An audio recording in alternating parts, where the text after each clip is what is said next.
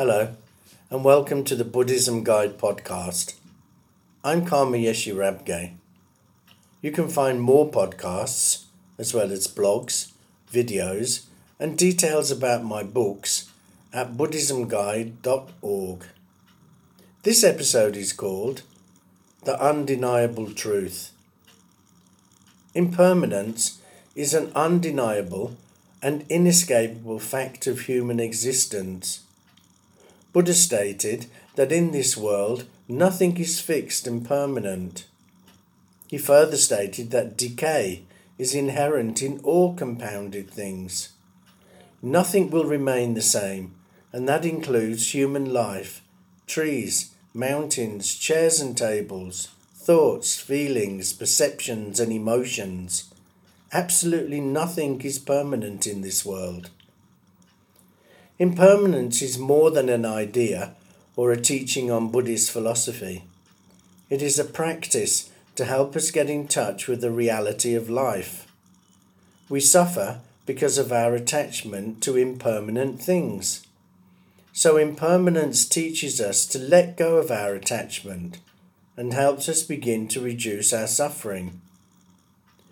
We mistakenly think impermanence is what makes us suffer. The Buddha gave the example of a dog that was hit by a stone and got angry at the stone. It is not impermanence that makes us suffer. What makes us suffer is wanting things to be permanent when they're not. Buddha taught that life is comparable to a flowing river.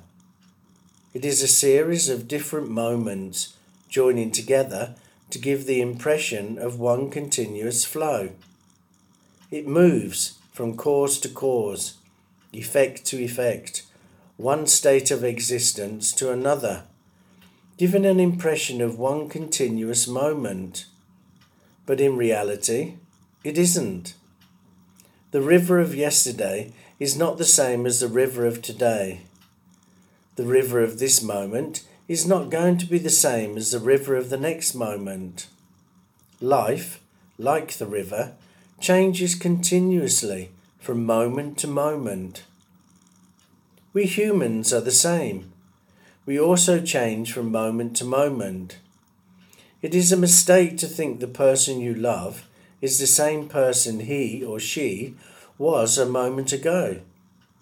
Your attachment to them would like to believe that, but it simply isn't the case. The child is not the same as the youth, and the youth is not the same as the old person. Remember, the seed is not the tree, though it produces the tree. Even from a scientific point of view, this is true. We know cell divisions take place in each living being continuously.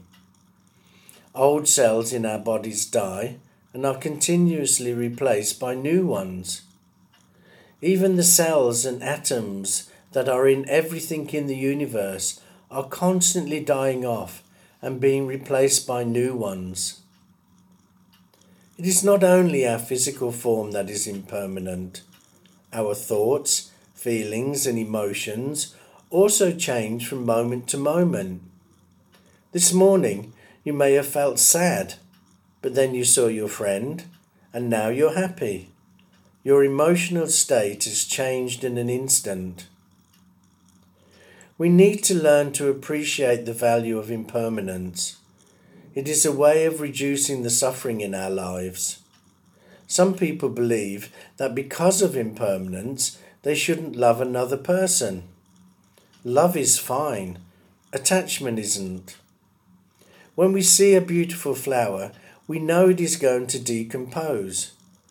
But knowing this doesn't prevent us from loving it while it's alive. The same goes for people in our life. We can still love them even though we understand they're impermanent. Understanding that we all must die is a way of seeing just how precious life is. It should encourage us not to have hatred, discrimination, or intolerance for others, because, just like us, they are impermanent. I believe that the limited time we have in this body should be spent on trying to be happy, positive, and compassionate. Impermanence is a way to realize that no matter what you may be going through, you will get through it and it will change. You can choose to stay attached to what you lost and continue to suffer, or you can choose to let it go so that you can learn from it and move on. Impermanence teaches us this.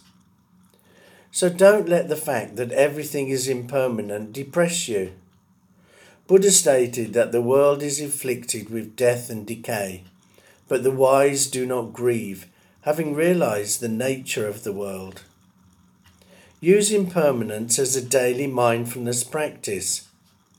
If things are not good at the moment, don't worry, they will change. If things are good, don't get attached to them. Simply enjoy them while they're here. This is the beauty of impermanence.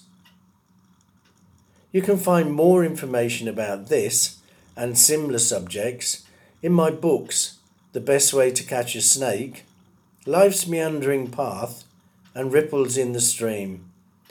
They're all available now on Amazon and Kindle. Thank you so much for listening, and remember, the only person we can ever really know is ourself.